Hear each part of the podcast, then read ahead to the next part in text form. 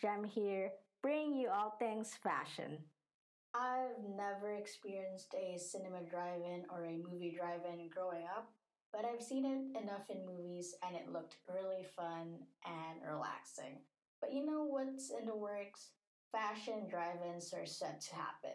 The fashion industry will never really get behind and instead just find more ways of getting creative. From thecut.com, a lot of retail spaces are still on lockdown, and we know of runways or fashion events being cancelled.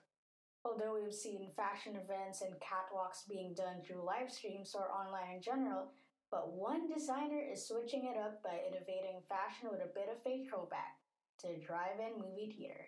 Pyer Moss announced that he is planning a drive in fashion event that will take place during New York Fashion Week this coming September, if the event will take place. While according to Vogue, the premiere will be followed by a series of screenings in cities nationwide.